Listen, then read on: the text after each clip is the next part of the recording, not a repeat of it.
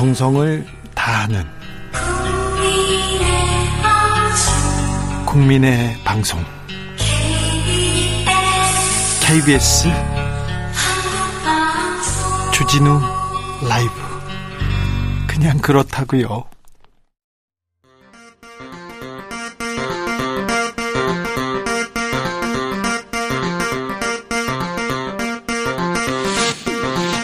주진우 라이브.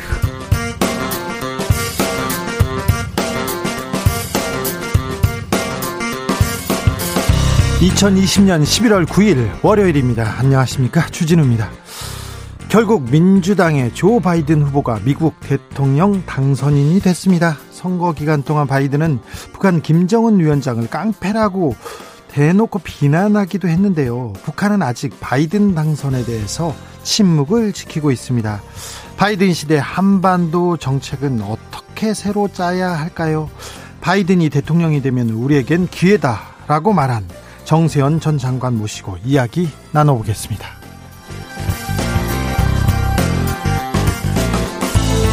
바이든 당선인은 트럼프 시대를 되돌리겠다고 다짐했습니다. 통합을 추구하겠다, 다시 존경받는 미국이 될 것이라고도 하면서 대대적인 정책 변화 예고했는데요. 바이든은 최우선 과제인 코로나 어떻게 극복할 수 있을까요? 바이든의 새로운 미국, 새로운 정책, 김은지 기자와 살펴보겠습니다.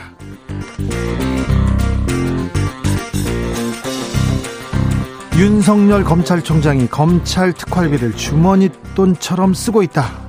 추미애 법무부 장관의 의혹 제기로 시작된 특활비 검증. 오늘은 국회 법사위가 나섰습니다. 법사위원들 대검, 법무부, 특활비 모두 검증하기로 하고 오늘 나섰는데요. 초대 공수처장 후보 추천도 마무리 수순입니다. 특활비 검증 현장에 다녀온 박주민 의원과 함께 살펴보겠습니다. 나비처럼 날아 벌처럼 쏜다. 여기는 주진우 라이브입니다.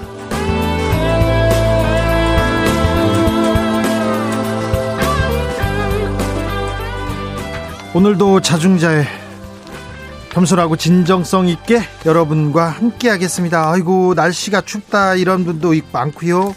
그리고 또 입동이 돼서 어쩔 수 없다 이런 사람도 있습니다. 그런데 어떻게 보내셨어요, 주말은? 그런데 지금부터 불이 많이 납니다. 불이. 그래서 11월 불조심 강조의 달이어서 학교 다닐 때 불조심 강조 포스터 그리고 글짓기 하고 표어 막 이런 거 했죠. 기억나십니까? 저는 꼭 표어대에 나갔어요. 왜 그러냐면 포스터나 글짓기는 좀 노력이 많이 필요하지 않습니까? 그래서 놀다가 표어 이렇게 쓰려고 생각해가지고 네, 표어만 했어요. 자, 소방 안전 포스터 그렸던, 그때 글짓기 했던 그 기억을 되짚어가지고요. 여러분 불조심 삼행시 한번 보내주세요. 불조심 표 보내주시면요, 저희가 보답하겠습니다. 청취자들께서, 특별히 주진우 라이브 청취자들이 문학소년, 문학소녀들이 많은데 오늘 벌써 기대됩니다. 샵 9730, 짧은 문자 50원, 긴 문자는 100원입니다. 콩으로는 무료니까 많이 보내주십시오. 그럼 주진우 라이브 시작하겠습니다.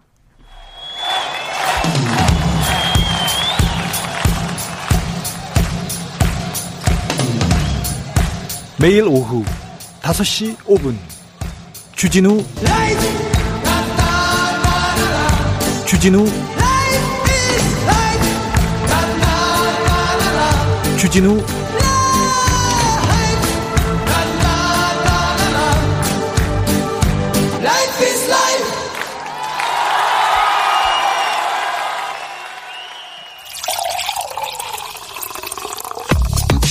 진짜 중요한 뉴스만 쭉 뽑아냈습니다. 주 라이브가 뽑은 오늘의 뉴스 주스.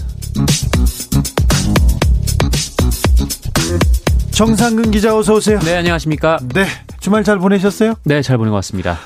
지난 주말에 미국 대선 결과 드디어 나왔습니다.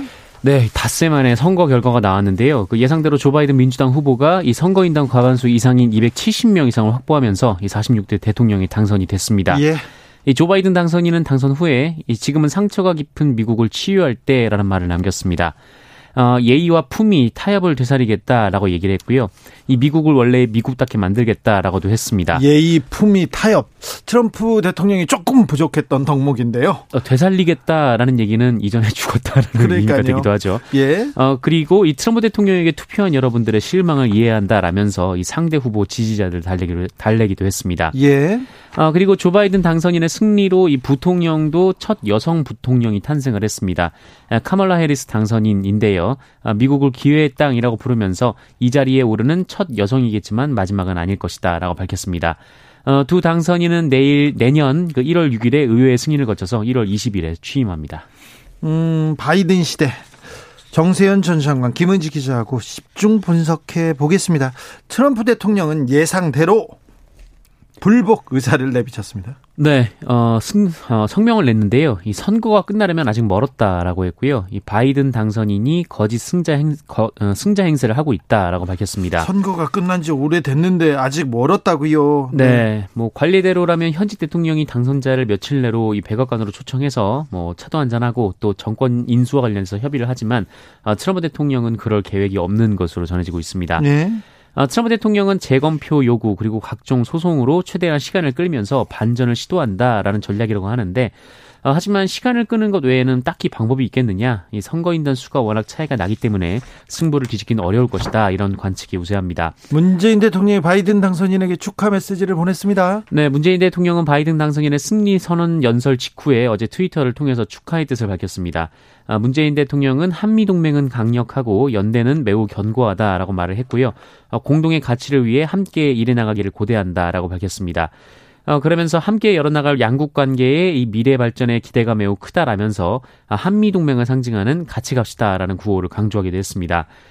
그리고 오늘 수석보좌관 회의에서 이 새로운 행정부를 준비하는 바이든 당선인 및 주요 인사들과 다방면으로 소통해 나가겠다라면서 미국 민주당 정부는 한국의 민주당 정부와 평화 프로세스를 긴밀히 공조하고 협력해온 경험이 있다라고 설명을 했습니다. 강경화 외교부 장관 미국에 갔습니다.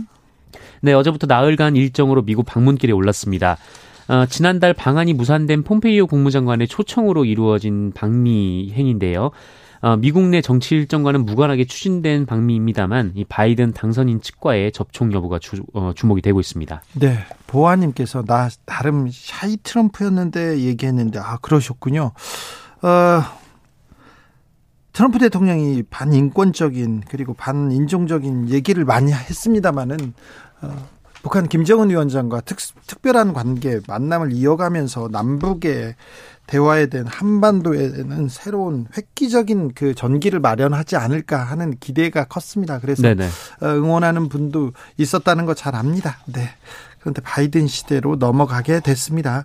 코로나 확진자 걱정입니다. 전 세계적으로 매우 우려스러운데 우리도 뭐 상황이 좋지는 않습니다. 네, 오늘 0시 기준 신규 확진자는 126명입니다. 국내 발생 확진자가 99명이고요.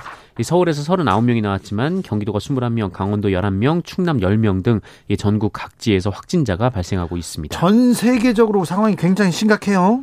이제 한 달 남짓여 만에 이 전 세계 확진자 수가 1,000만 명이 늘어났습니다. 지금 사상 최고치입니다. 그냥. 네, 이 누적 5,000만 명을 넘었고 5,000만 명을 넘었습니다. 네, 미국의 경우에는 하루에 13만 명 가까이 확진자가 나오고 있고 또 누적 확진자도 1,000만 명이 넘었습니다. 프랑스는 86,000명. 네, 프랑스 86,000여 명이고요. 이 스페인, 영국, 콜롬비아 등도 계속해서 누적 확진자가 쏟아지면서 100만 명을 넘은 상황입니다.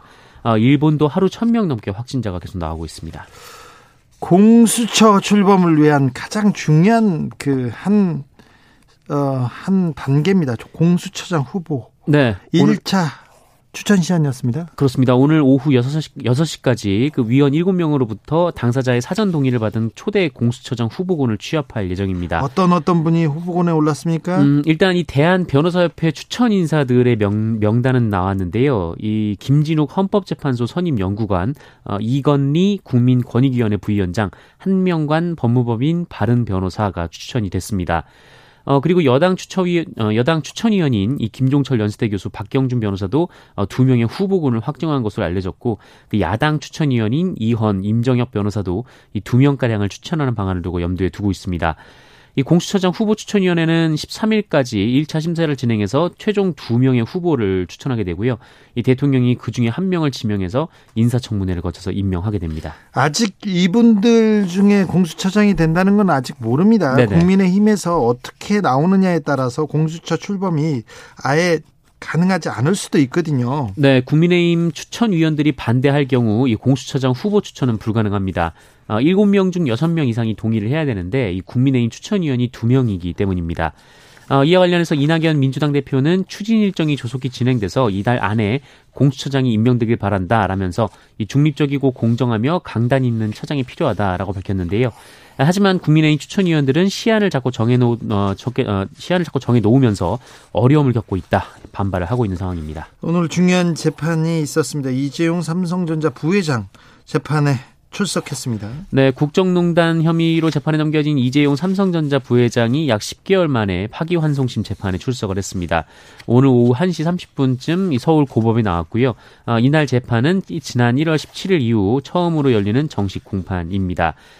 이재용 부회장은 10개월 만에 법정 출석인데 심경이 어떤가 등을 묻는 이 기자들의 질문에 아무런 답을 하지 않고 법정으로 들어갔습니다. 지난주에 빈소에서 코로나 감염된 분들이 좀 많이 나왔는데 그대로 그냥 재판이 진행됐습니다. 조금 네네. 전 재판을 마치고 귀가했다는 소식까지 전해드립니다.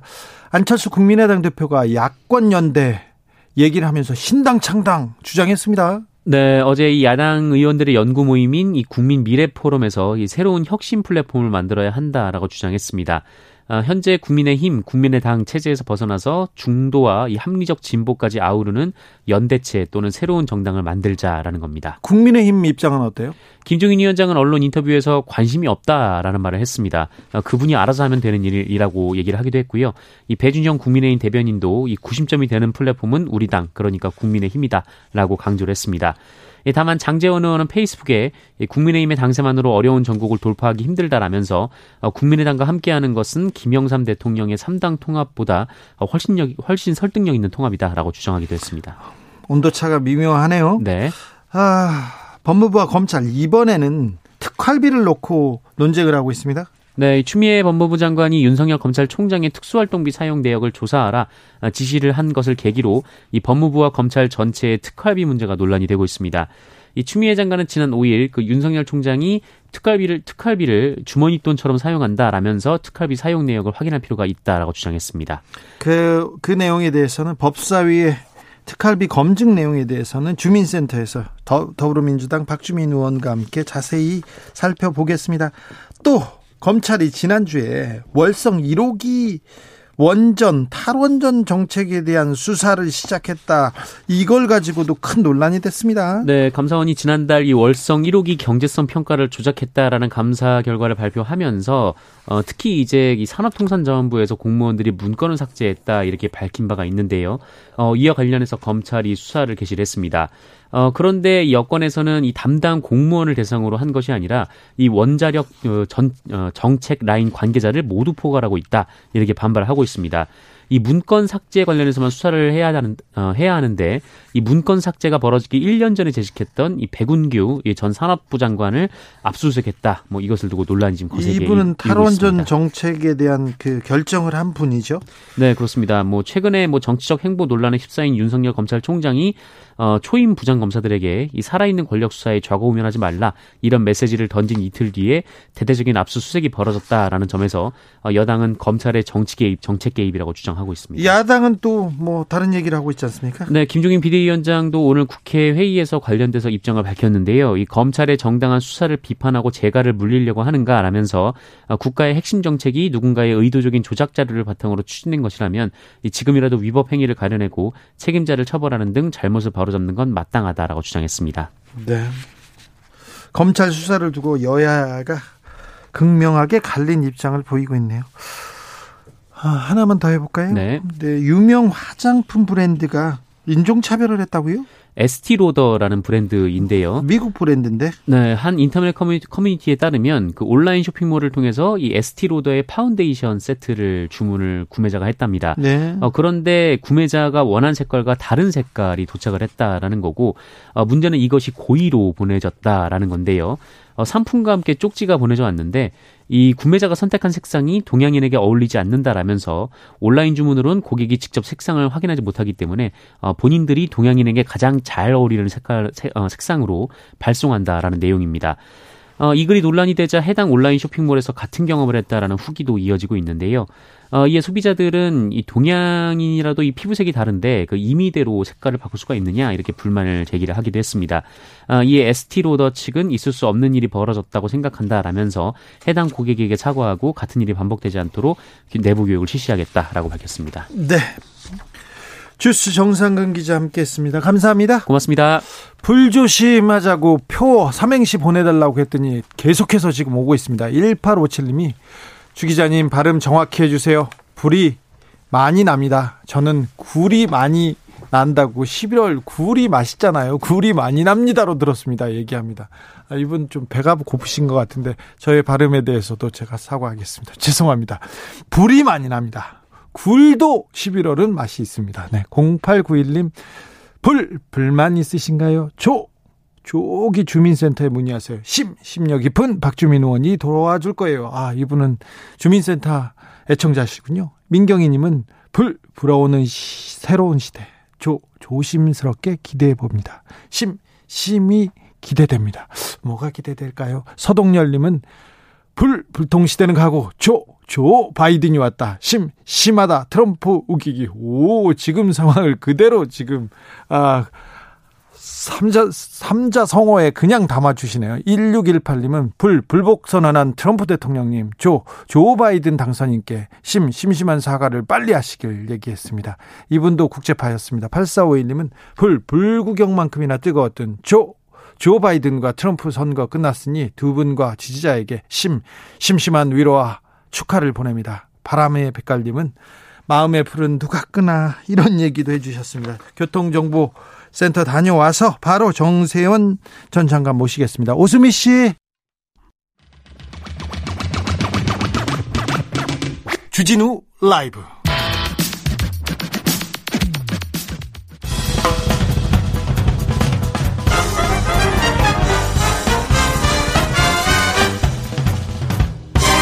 훅 인터뷰. 모두를 위한 모두를 향한 모두의 궁금증 훅 인터뷰. 미국 대선에서 조 바이든 후보가 당선됐습니다. 이제 본격적인 바이든 시대입니다. 바이든이 대통령이 되면 우리에겐 기회다 이렇게 말씀하시던 분이 있습니다. 바이든 시대의 남북관계, 북미관계는 어떤 변화가 펼쳐질지 물어보겠습니다. 정세현 민주평화통일자문회의 수석부의장 모셨습니다. 안녕하세요. 예, 안녕하세요. 네, 건강하시죠? 예, 근데 내가 바이든이 당선되면 우리에게 기회가 온다. 네. 언제 내가 그랬죠? 그 얘기를 하셨어요. 어디서? 어디서 했는지는 잘 모르겠고요. 저도 글을 읽었던 기억이 있어요. 아니요, 잘못했습니까? 그러니까 거두절미하고 전달이 된 것 같은데. 앞에 뭐가 잘 잘렸습니까? 바이든이 되면은 한 6, 7개월은 이 대북 정책이 공백기가 올 수밖에 없는데. 사람 뽑아야 되니까. 네. 동아태 차관보가 담당이 될 거예요. 담당 차관보가 상원에서 인준청문이 끝날 때까지는 사실 대북 실무 접촉도 못 해요. 그때 우리가 용기를 내면은 남북 관계를 복원할 수 있는 기회는 올 수 있다. 그러나, 바이든의 외교안보 라인이 이제 모두가 그 라인업이 돼가지고 본격적으로 나오면은 굉장히 그때부터는 좀 까다로워질 거예요. 아, 그래요? 예. 아, 지금 트럼프 대통령이 김정은 위원장하고 어쨌거나 얘기도 하고 관계가 좋아서 바이든 후보가 대통령이 되면 그 북미 관계가 뒷걸음치지 않을까 걱정했는데 좀 우려가 되네요, 그럼? 아, 그렇죠. 그런 점이 있죠. 근데 트럼프 대통령이 재선이 됐다 할지라도. 네. 초창기에 그러니까 2018년 6.12 싱가포르 정상회담 때 그 반짝하고 그걸 국내 정치에 써먹는 데까지는 트럼프 대통령이 적극성을 보였는데 아다시피 2019년 2월 말 하노이에서 북미 정상회담이 노딜로 끝나지 않았어요? 네. 그건 국내 정치적 효용이 그때부터는 떨어졌기 때문이에요. 예. 그러니까 재선이 됐다 할지라도 그 2018년 상반기처럼 국내 정치에 쓸 수 있는 그런 이 북핵 문제를 쓸 수 있는 여지가 상대적으로 줄어들기 때문에 트럼프가 재선이 돼도 성의를 그렇게 안 보였을 겁니다. 자, 외교 정책 라인업이 꾸려지는 6, 7개월, 최장마 1년까지도 되는데 그때가 문재인 정부의 마지막인데, 마지막 시간들인데. 그래요. 네. 그러니까 우리는 급하잖아요.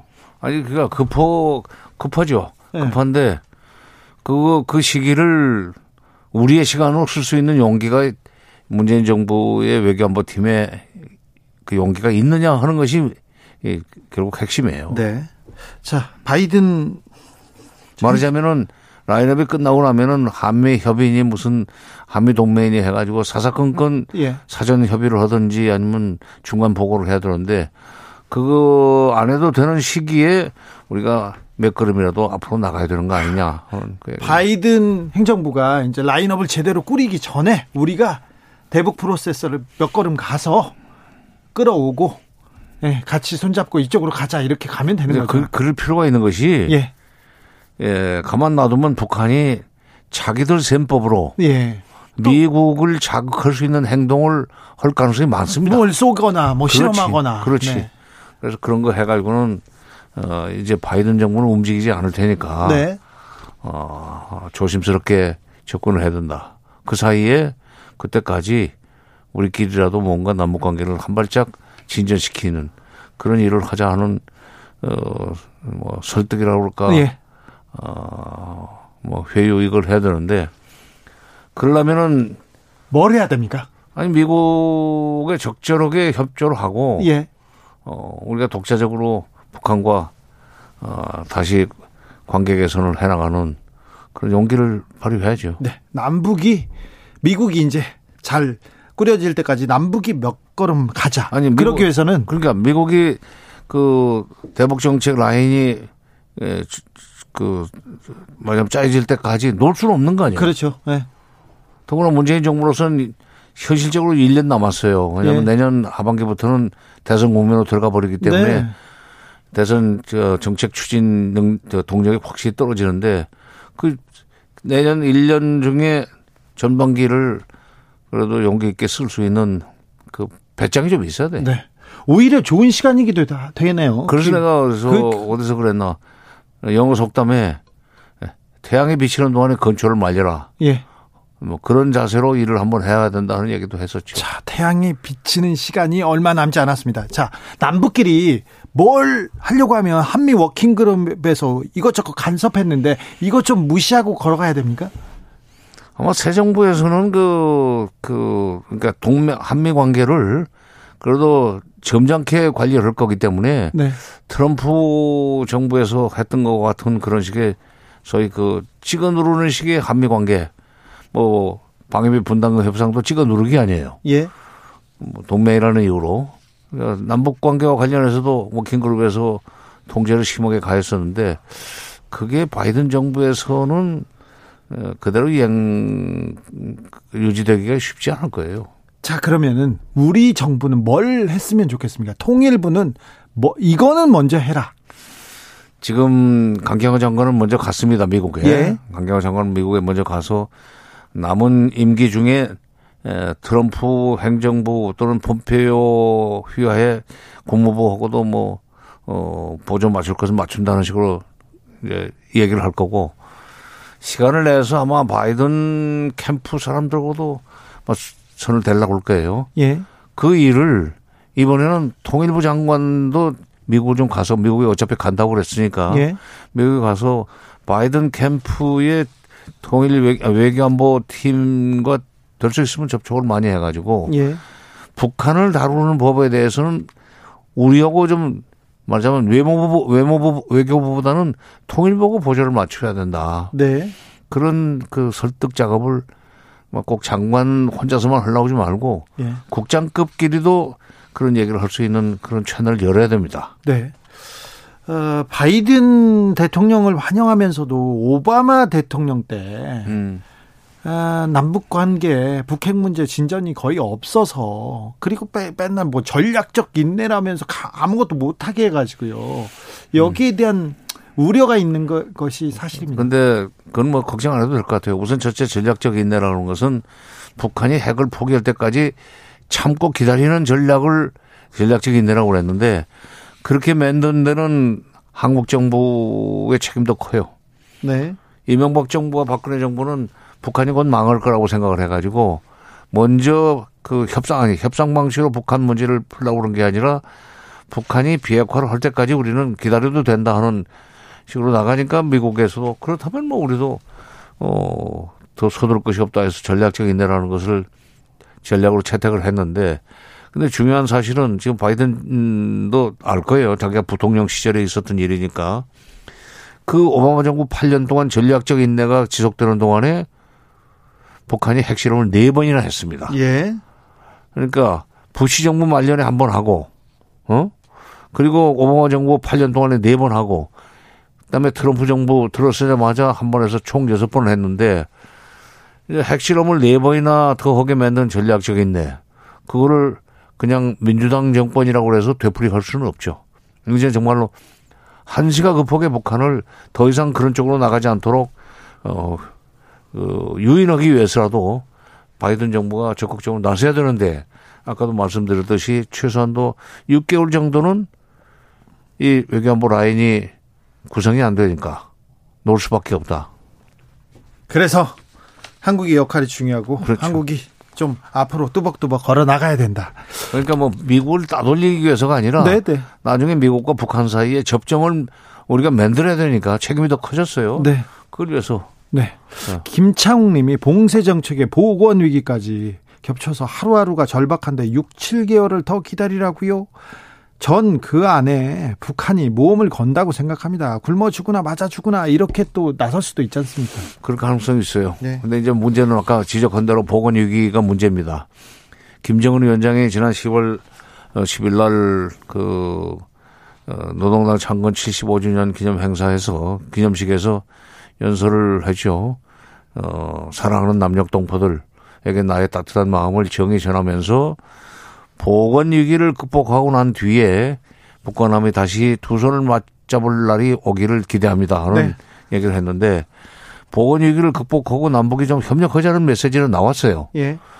근데 이 보건 위기가 언제 극복이 될지 그게 지금 문제입니다. 네. 그러니까 해가 바뀐다고 해서 또는 북한의 노동당 당대회가 지금 1월달에 열리게 되는데 그 당대회가 끝나고 난다고 해서 바로 보건 위기가 극복이 된다면은 그때 이제 뭐 여러 가지 방역 조치를 잘해가지고 그런다면 남북 간에는 접촉과 대화를 할 수 있지만 그때까지도 코로나에 대한 공포가 남북에 다 공존하면 그건 빤히 바라보고도 못 만나는 거지. 그렇죠. 그렇죠. 빨리 풀어야 되겠네요.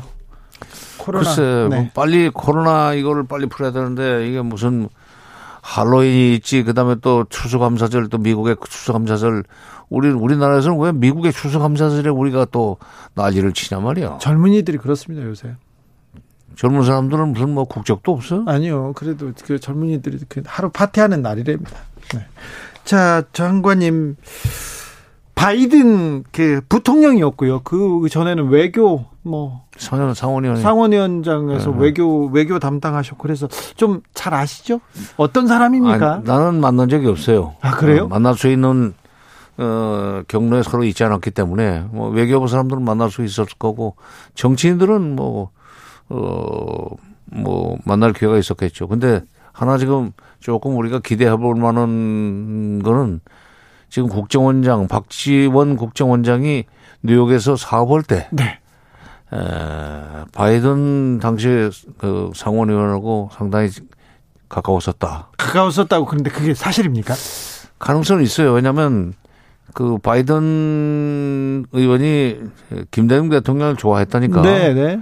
김대중 대통령을 매개로 해서 박지원 의원과 가까워질 수는 있죠. 아 그럴 수 있습니까? 그리고 정치인들은 한 번 만난 것 가지고도 얼마든지 100년지기인 것처럼도 말을 시작할 수 있으니까. 박지원 국정원장이 그런 스타일 아닌가요? 그런 스타일이죠. 근데 그렇잖아요. 우리는 그 정반대고 만난 적이 없단 말이야. 아, 그렇죠. 지금 정세현 장관께서는 말을 안 하는데, 근데 김홍걸 의원한테 내가 물어봤는데, 그렇게 가깝지는 않았다고 얘기하시더라고요. 근데, 김대중 대통령을 일단 민주당 미국의 민주당 의원들이나 대통령이 굉장히 존경심을 가지고 있었잖아요. 바이든 후보도, 바이든 대통령 당선인도 마찬가지고.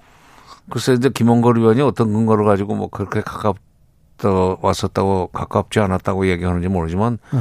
뉴욕에서 사업을 할 때 얘기 때문에, 네. 김대중 대통령 밑에서 그 뭐, 청와대 수석을 하고 장관할 때는, 바이든을 만날 일이 없었죠. 그때는 미국 정부가, 트럼프 정부였었고 바로 부시로 넘어왔었기 때문에. 네. 근데, 뉴욕에서 사업할 때는 얼마든지. 그럴 수도 있죠. 네. 그럴 수 있죠. 근데 그 박지원 원장이 역할을 좀 할 수 있다면은 그것도 좋은 채널이 될 수 있고. 네. 또, 새 정부에서, 아니, 그러니까 우리 정부에서도 바이든 캠프 사람들하고 빨리 좀 줄을 대야 됩니다. 예, 예. 아무튼 바이든, 트럼프, 클린턴도 그렇고요. 이분들이 아무튼 DJ의 햇볕 정책이나 DJ의 한반도 프로세스는 굉장히 존경하고 따라오려는 부분이 있었어요.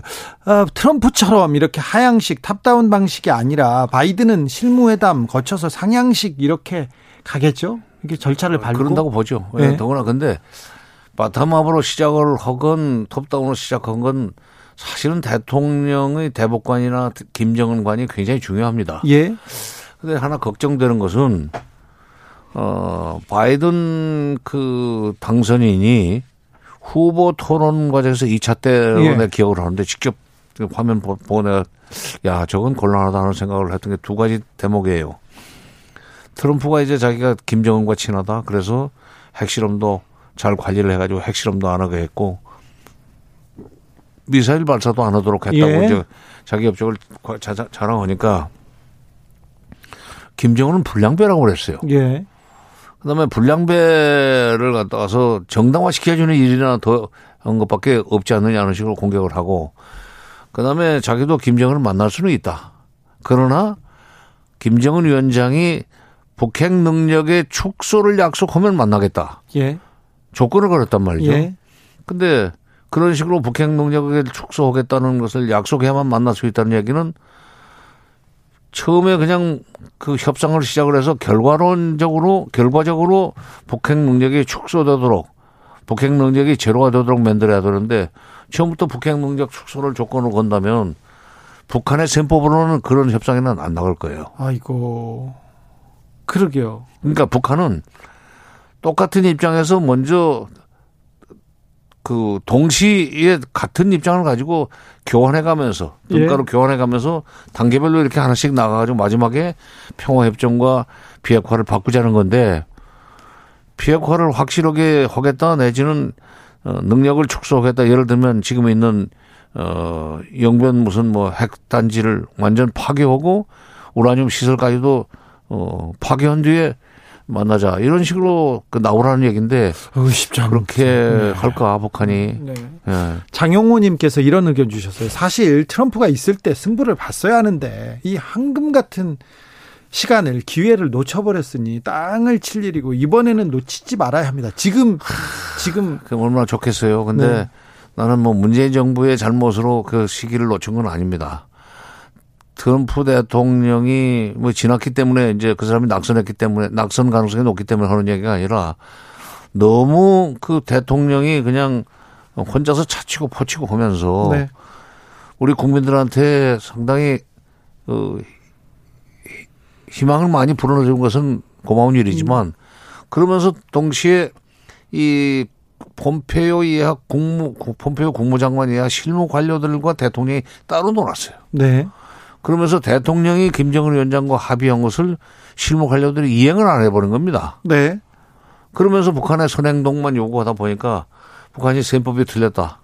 그런 회담에는 우리는 다시는 안 나간다는 식으로 됐고 그러면서 이제 그야말로 좋은 시기를 놓치고 말았는데 오히려 그러니까 트럼프 때는 예측 가능성이 굉장히 낮았어요. 예. 그런데 바이든이 되면은 그나마 이 바텀으로 올라가면서 시간은 걸리지만은 예측 가능성은 상대적으로 트럼프 때보다는 높아지기 때문에 우리가 그것을 잘, 활용하면은 그래도 뭐 나쁘지는 않을 거다. 그런데 문재인 정부한테 주어진 시간이 지금 얼마 남지 않다. 네.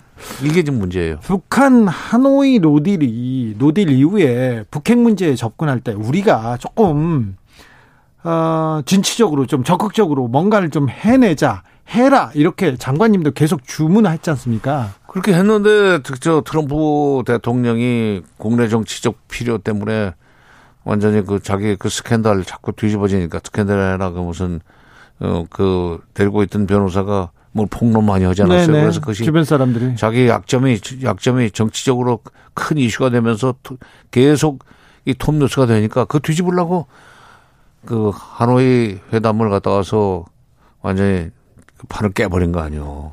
근데 good enough deal 정도 가지고는 우리가 손을 써서 good enough deal 정도까지는 아마 북한도 오케이를 하고 미국도 그렇게 할 수 있다고 했던 것 같아요. 네. 근데 그걸 완전히 볼튼이라는 사람을 내세워서 빅딜 아니면 없다. 아무것도 없다 하는 식으로 판을 깼죠. 예. 그러니까 그거 그렇게 돼서 다시 이제 원점으로 돌아가기가 쉽지가 않게 됐어요. 예. 남과 북 그리고 미국까지 자 한반도에서 이 문제를 가지고 풀면 조금 도움이 될 거다. 지금 어려운 복잡한 문제 다른 거 말고 이 문제를 하나를 풀어라. 그런 게 있으면 알려주세요. 아, 그 종전선언이요. 종전선언입니까? 네. 종전선언을 지렛대로 일단 교감하고. 그 종전선언 그냥 북한이 간절히 바라는 게 종전선언입니다. 네. 4월 27일이죠. 2018년 종전선언 그 판문점 정상회담 때 잠시 쉬는 시간에 도보다리를 산책하면서 네. 했던 말이 예. 언론에 크게 보도되지 않았어요. 그때 뭐라고 하냐면 미국이 종전하고 예. 불가침만 보장해주면 예. 우리가 왜 핵을 가지고 경제적으로 어렵게 살겠습니까? 예. 그 말은 우리가 지금 경제적으로 잘 살기 위해서 핵을 내려놓으라면 내려놓을 용의는 있다. 네. 그런데 핵을 내려놓고 난 뒤에 경제적인 그 본성에 대한 욕망 때문에 무턱대고 핵을 내려놨다가 자유수단이 없어진 상황에서 미국이 군사적으로 우리를 치면 우리는 죽는다. 네. 그러니까 먼저 종전선언하고 불가침 보장해 주라. 그러면 핵은 얼마든지 내려놓겠다. 그 얘기를 했거든. 근데 그 종전선언 그 얘기를 4월 27일로부터 만 두 달이 안 된 6월 12일 날 싱가포르에서 그 트럼프 대통령을 만나가지고 그 얘기를 했겠죠. 그러니까 예. 트럼프 대통령도 그건 말이 된다 해서 그 새로운 북미관계 수립에 약속해주고 예. 그다음에 한반도의 항구적인 평화 체제 구축 이게 이제 평화협정 체결해 준다는 겁니다. 그다음에 한반도의 비핵화 이 세 가지 약속을 했는데 그러니까 그때는 세 가지를 동시에 출범시켜가지고 착착착 해서 단계적으로 나가가지고 마지막에 비핵화와 평화협정을 바꾸고 평화협정이 되면은 북미수교로 넘어간다. 이 약속을 한 거란 말이에요. 예. 근데 그거 끝나고 나서 트럼프 대통령이 자청해서 기자회견을 해가지고 맨 처음에 종전선언부터 하겠다 했단 말이야. 예. 그러니까 트럼프 대통령으로서는 종전선언을 해주면은 북핵 문제 해결된다고 확신을 한 겁니다. 예. 근데 그걸 종전선언을 못하게 한 것은 미국 관료들이에요. 미국 관료들이라고. 예.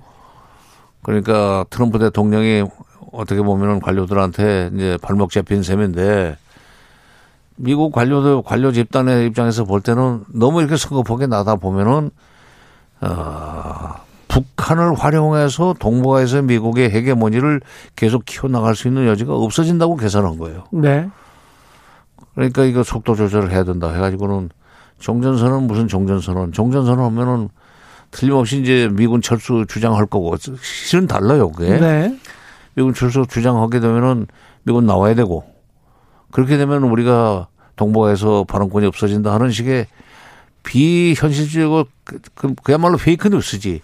그걸 가지고 미국 여론도 이제 내돌리고 이랬었는데 우리 국민들 중에 상당수가 거기에 이제 말하자면 솔깃해서 따라간 거예요. 정치권도 그랬고요. 그렇지. 그런데 그러니까 이번에 문 대통령이 사실은 종전선언으로 들어가서 평화협정이라는 출구로 나갈 때 동시에 그 평화협정 협상이 계속되는 과정에서 비핵화 문제도 해결되게 돼 있으니까 이 종전선언이라는 입구로 들어가자 얘기를 했거든. 예.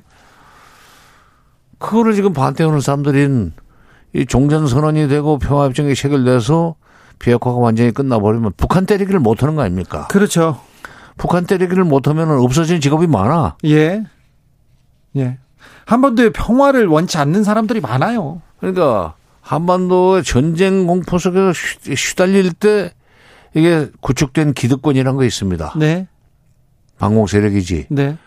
이 사람들은 이 반공 프레임이 깨지는 게 불안한 거예요. 네.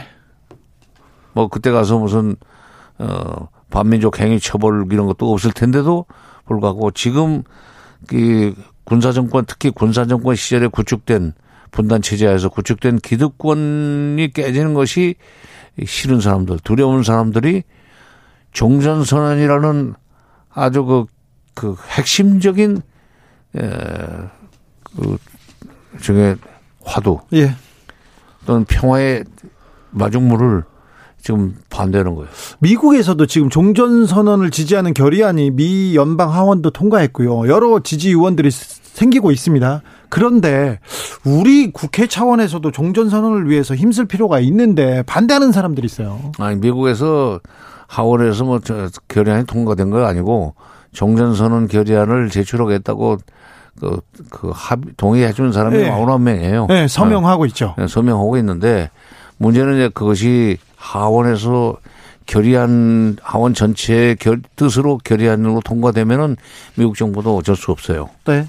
그런데 이제 그렇게까지 될지는 그 정도 두고 봐야 되고, 그러나 이제 미국에서 그런다고 그래서 우리 그 국회에서 종전선언을 반대하는 것은 그건 좀 번지수가 다른 얘기예요. 이건 반민족 행위입니다. 아이, 그렇게까지는 말할 수 없고. 그렇진 않습니까? 그렇진 않고 뭔가 이 종전선언이 평화를 가져온다는 거에 대한 가져올 수밖에 없다는 메커니즘을 잘 몰라서 그런 거니까. 네. 이해를 시켜야죠. 잘 몰라서요? 네. 잘 모르고 있구나. 이해시켜야 되겠네요. 이해시켜야죠. 네, 알겠습니다. 네. 오늘 말씀 감사합니다. 네. 마지막으로 당부하고 싶은 말 있으면 하십시오. 글쎄, 뭐, 당부하고 싶은 것은 주진우 기자는 나오라고 해놓고는 막 그냥 빨리빨리 답변하라고 그러고 짧게 하라고 그러고 해가지고는. 아니요, 그렇지 않습니다. 할 말을 다 못해. 아니, 제가 지금 시간도 다 드리고요. 그렇잖아요. 시계 보십시오. 제가 김호준보다 시간도 더 잘 드리고, 네? 장관님 말씀도 더 경청하고 열심히 적기도 하고 그러는데 그러세요? 지금까지 정세현 민주평화통일 자문회의 수석 부의장이었습니다. 감사합니다. 예, 감사합니다.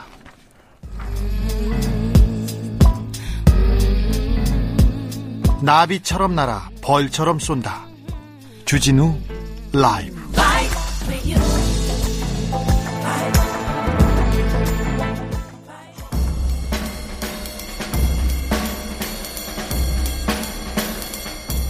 느낌 가는 대로 그냥 고른 뉴스, 여의도 주필. 트럼프는 왜 패배 감당할 수 없나, 뉴요커가 밝힌 이유 들어보니까. 동아일보 기사입니다. 도널드 트럼프 대통령이 승복하지 않고 있습니다. 복수하겠다는 얘기도 하고 있는데 이 이유에 대해서 분석했는데요. 트럼프가 한 번의 탄핵, 두 번의 이혼, 6번의 파산, 26번의 성범죄 기소, 약 4천 건의 소송에서 살아남았답니다. 근데 이번 대선에서 피하면 그간의 행운도 끝날 수 있다고 설명합니다. 그런데 가장 트럼프 대통령이 두려워하는 게 지금 뉴욕하고 맨하탄 지방검찰의 수사입니다. 2건이 지금 형사 사건이 걸려 있고요. 민사도 12건 소송이 진행되고 있습니다.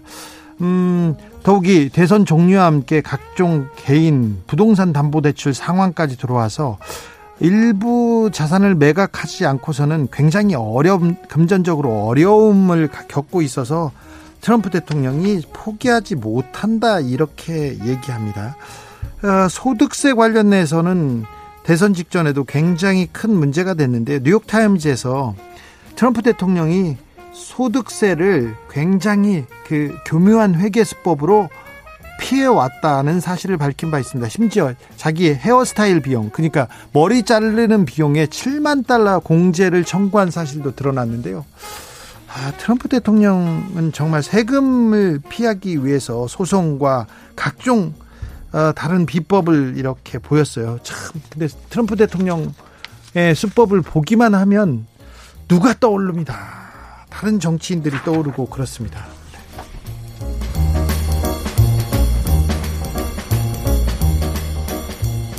유럽에선 동양인, 한국에선 다문화, 코로나 시대에 커져가는 혐오. KBS 기사인데요. 코로나 시대에 단순 피부색이 다르다는 이유로 너희 나라로 돌아가라, 이런 혐오 발언 막 쏟아집니다. 인종차별적 상황을 겪었다는 한국 사람들 많이 봤어요. 기사에서도 보셨죠. 그런데 이게 미국, 유럽 일만이 아니고요. 우리나라에서도 외국인을 향한 차별 잇따르고 있답니다. 인천에 사는 한 다문화 가정 출신의 그 한 분이 편의점 앞에 지나가는데 사람들이 술을 마시고 있다가 불렀답니다. 야 코로나, 야 코로나, 그러면서 이렇게 혐오하고 차별하는. 그런데 이 혐오와 차별을 그 제재할 마땅한 수단이 없어요. 그래서 형법상 모욕이라든지 위협까지 그 이르지 않으면 처벌할 수 없는 상황이라고 합니다. 차별에 대한 법적 기준 좀 명확해질 필요가 있습니다. 인종차별, 인종혐오 얘기하는데 우리 사회에 스며든 인종차별 너무 심합니다. 동남아 노동자들, 우리 사회 구성원이고 같이 일하고 같이 사는 사람들인데 그분들에 대해서 쏟아지는 혐오, 차별, 이거 잘못됐습니다. 빨리 법적 기준 마련해야 된다고 봅니다.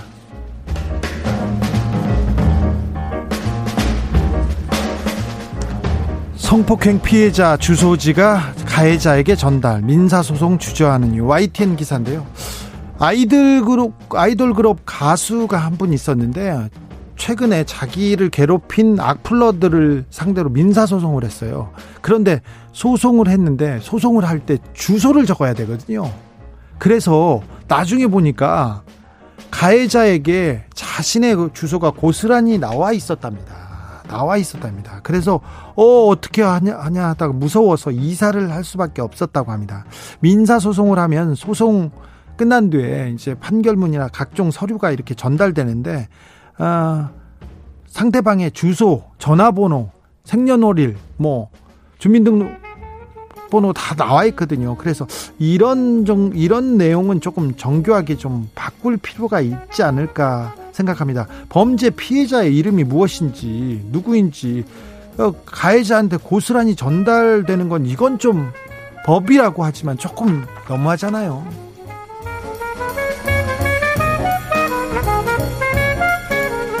세기말 대구 49도 찍을 것, 방탕한 온실가스 생활 경고. 한겨레 기사인데요.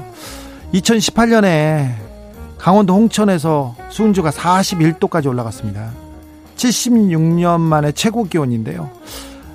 최영은 건국대 지리학과 교수가 이렇게 한국기후변화학회에서 발표했는데, 기후변화를 고려해서 최고 기온을 따져봤더니 20년에서 40년 뒤에는 43도까지 올라가는 곳이 있고요. 현재처럼 온실가스 배출하면 최고 기온이 49도까지 치솟을 전망이라고 합니다. 49도까지요. 미래에 2040년에 얼마 남지 않았어요. 20년 후에 대구와 울산에서 43도 관측될 거라고 예측됩니다. 이거는요, 40도가 넘으면 어떻게 살 수가 없어요. 이거 먼 일이 아닙니다. 먼 일이 아니에요. 지금 당장 이 온실가스 줄이는 노력에, 지금 탄소를 줄이는 노력에 지금 바로 시작돼야 됩니다. 시작해야 됩니다. 바이든의 당선을 가장 기뻐한 사람이라고 합니다. 레이디 가가의 The Edge of Glory 들으면서 저는 잠시 쉬었다가 6시에 김은지 기자와 함께 돌아오겠습니다. 2081님이 불과 며칠 사이에 가을에서 겨울로 왔다. 조심스럽게 꺼내 입은 패딩 점퍼. 심각하다. 지퍼가 채워지지 않는다.